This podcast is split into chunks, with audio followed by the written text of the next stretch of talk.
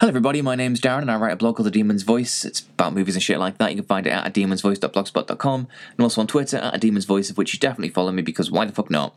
Anyway, we're talking about Joker today from the auteur that is Todd Phillips, director of the Hangover trilogy and some other shitty movies starring Robert Downey Jr.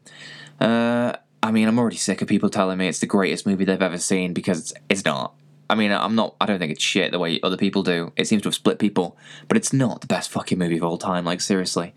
Um, anyway, the only thing I didn't mention in the blog that you'll be hearing in a second is. Uh, I mean, it's just to show how clever I am, really. Uh, when they leave the cinema at one point in the movie, there are two posters on the, you know, being advertised, two movie posters being advertised. One of which is Excalibur, which is irrelevant. I mean, I think that connects it to the Batman versus Superman movie because I think was Bruce Wayne's parents killed seeing Excalibur in that movie. But the other one is Blowout. I'm sure it was Blowout, which is the Brian De Palma movie with John Travolta, and I think that that is there because Blowout, if you've seen it, is essentially one big horrible joke. Like the whole movie builds to a sort of nasty punchline. I mean, I love Blowout. I'm not criticizing Blowout, and this Joker movie is kind of the same in that it is also, you know, one hour and 50 minutes of setup for for you know 10 minutes of kickoff. Anyway that's just me being smug. Uh, i'll read you my blog now i guess. If that was boring then uh, sorry about that but fuck yeah can't help it can i? Anyway enjoy.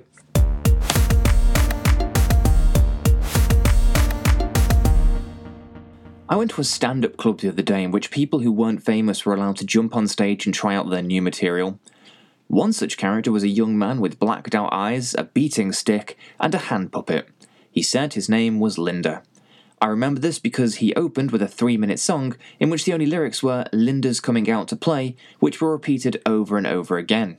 He then used the hand puppet as an excuse to sexually assault one of the men on the front row. If I'm honest, it was probably the most terrifying few minutes of my entire fucking life. Not a bad night out, though. In many ways, this entire experience is sort of what I think the new Joker film was going for. Both Linda and the Joker film involve a mentally ill person expressing themselves through comedy as the audience sits on the edge of its seat and watches a psychological fucking breakdown take place. I suppose that the difference is that nobody is suggesting that Linda might be worthy of any future awards, and I'd also be pretty surprised if anybody cited her as an influence in their upcoming fucking shooting spree. Despite nobody having asked for it, the world has now delivered a Joker origin story from the Hangover director Todd Phillips, and that has nothing to do with the DC Extended Universe. So this is nothing to do with the Ben Affleck Batman films that we've been getting, and supposedly nothing to do with the Robert Pattinson Batman films that we're about to start getting.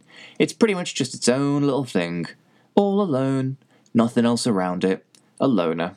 Just like most of the sad bastards that are no doubt about to start wanking on about how good it is. Here, Joker lives alone with his mother, misunderstood by everybody around him, angry at how the world has treated him, and ready to start fighting back. He is a poster boy for all of those grubby little incels and future mass shooters that are sat at home with nothing but their furious rage and their untouched chipolata boners.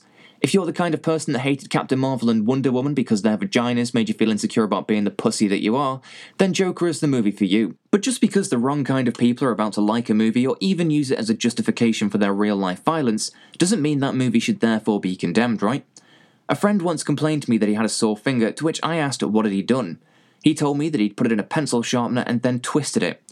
It's incredible how quickly you can lose sympathy for a person at times so I just told him to be grateful that he hadn't tried to do that with his dick instead.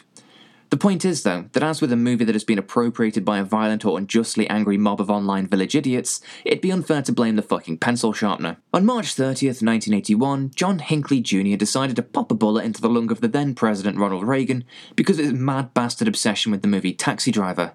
I mean, it's a good movie to be fair, but I think I just celebrated having seen it by having a cup of tea and a fucking cupcake. I told my friend about how great my night had been because of this, to which she told me that I needed to get a blowjob. Nobody blamed the film for Hinckley's demented plan, though, because you'd have to be a fucking Fruit Loop to begin with to view its deranged lead character as being an aspirational figure. I do like his vagina style haircut, though, to be fair. Uh, Travis Bickle's obviously not Hinckley's. Fucking hell, if your vagina looks like Hinckley's haircut, then perhaps sort it out. The end of that movie is also specifically designed with an ambiguity that implies its crazy old main character might actually still be lying in a pool of his own blood and fucking dying. So if you're a deranged psychopath that's tooling up for a kill spree after watching your favourite movie, then you know, check the fucking subtext, dipshit. By contrast, my issue with Joker is that at no point does it really do anything to counter the view of its crazed lead character. When we're introduced to him, we feel sorry for him because of how badly the world has taken a collective dump onto his face. As he uses this self pity to begin committing his various atrocities, though, a sane person will feel repulsion because we know that what he's doing is abhorrent. But if you start from a position of identifying with him, then the film absolutely glorifies his actions to the point that it more or less concludes with him being worshipped in a Christ like pose. Although, with Trump and Johnson as the current American president and British Prime Minister, I suppose I shouldn't be too surprised to see people worshipping a fucking clown right now. Interestingly, though, this idea of putting Joker on a pedestal might in fact be one of the few valid defences of the movie. There's no doubt that over the decades people have taken to liking the character and even rooting for him to commit as much anarchy as possible.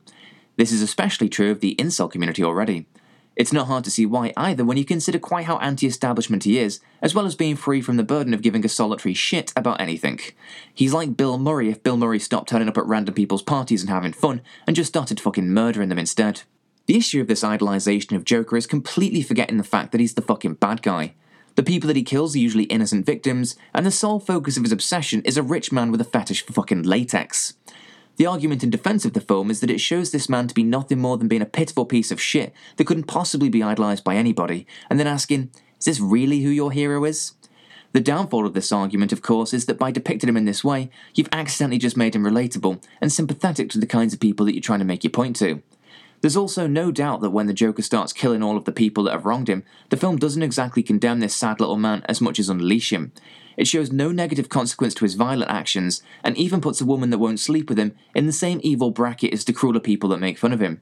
You can almost hear the greasy fapping of the incels as they stroke themselves stupid as the film goes on. Of course, none of this is being helped by director Todd Phillips, who spent most of the film's press tour whining like a little fucking bitch about how woke culture has destroyed comedy. Although, in a year that fellow director Taika Waititi is releasing Jojo Rabbit, a comedy set in Nazi Germany in which he'll be playing fucking Hitler, I'm not sure quite how true this is.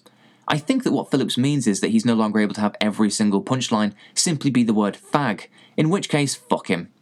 But even lead actor Joaquin Phoenix had to walk out of an interview when asked about whether the film might inspire real life violence because the question apparently just hadn't occurred to him. So I'm not saying that the film is directly pandering to these incels and mass shooters intentionally, but rather it's just too fucking dumb to have seen what it was doing itself. If we ignore all of that, though, and treat the film as a single piece of art in which the views of its makers are irrelevant and the action of its fans completely separate, I suppose the real question is simply is the film any good? To which the answer is yeah, I guess so, it's okay. Although, that's a lot of caveats that we've had to include to be able to enjoy it. It grounds a comic book character in a completely real world in the way that Unbreakable did, and better, almost 20 years earlier. It has a good performance from Phoenix at the centre, although I'd argue that he was way more nuanced and impressive as the traumatised hitman in last year's You Were Never Really Here. And it's also nice to see a modern day movie pay tribute to Scorsese's underrated masterpiece, King of Comedy even if this tribute doesn't seem to realise that the celebrity obsessed lead character in the film was actually the fucking villain. Of course, it'd be nice to read this back in years to come and discover that nobody had subsequently hurt anybody and claimed it as their inspiration. And even if that does take place, the real cause will be the individual involved and the failing of both gun control and mental health care, and not that of the film. The latter point regarding mental health is even something that is constantly referenced in the movie, although it does then unfortunately also propagate the notion that a mentally ill person is only a few missed pills away from going berserk and fucking capping people. I agree that mental health services need more investment, and applaud the film for highlighting this fact. It's just that it's a point that is slightly undermined by then reveling in Joker's cathartic murders as he does a celebrity dance to the pump up fun time tunes of Gary Glitter the glam rock nonce. Joker is a well made film, and I'd be lying if I said that I'd hated it, but it's fully let down by its muddled, if not slightly problematic, message. I fucking love Raiders of the Lost Ark, but if there was a moment in which Indy turned to Marion and stated, you know, I kind of admire these Nazis, and then the movie continued unchanged and that was never referenced again, you'd still feel pretty uncomfortable as a result. That's even if he was only referencing their dapper uniforms and not the mass fucking genocide. At the very least, you'd still wonder why it had thrown them any kind of bone whatsoever.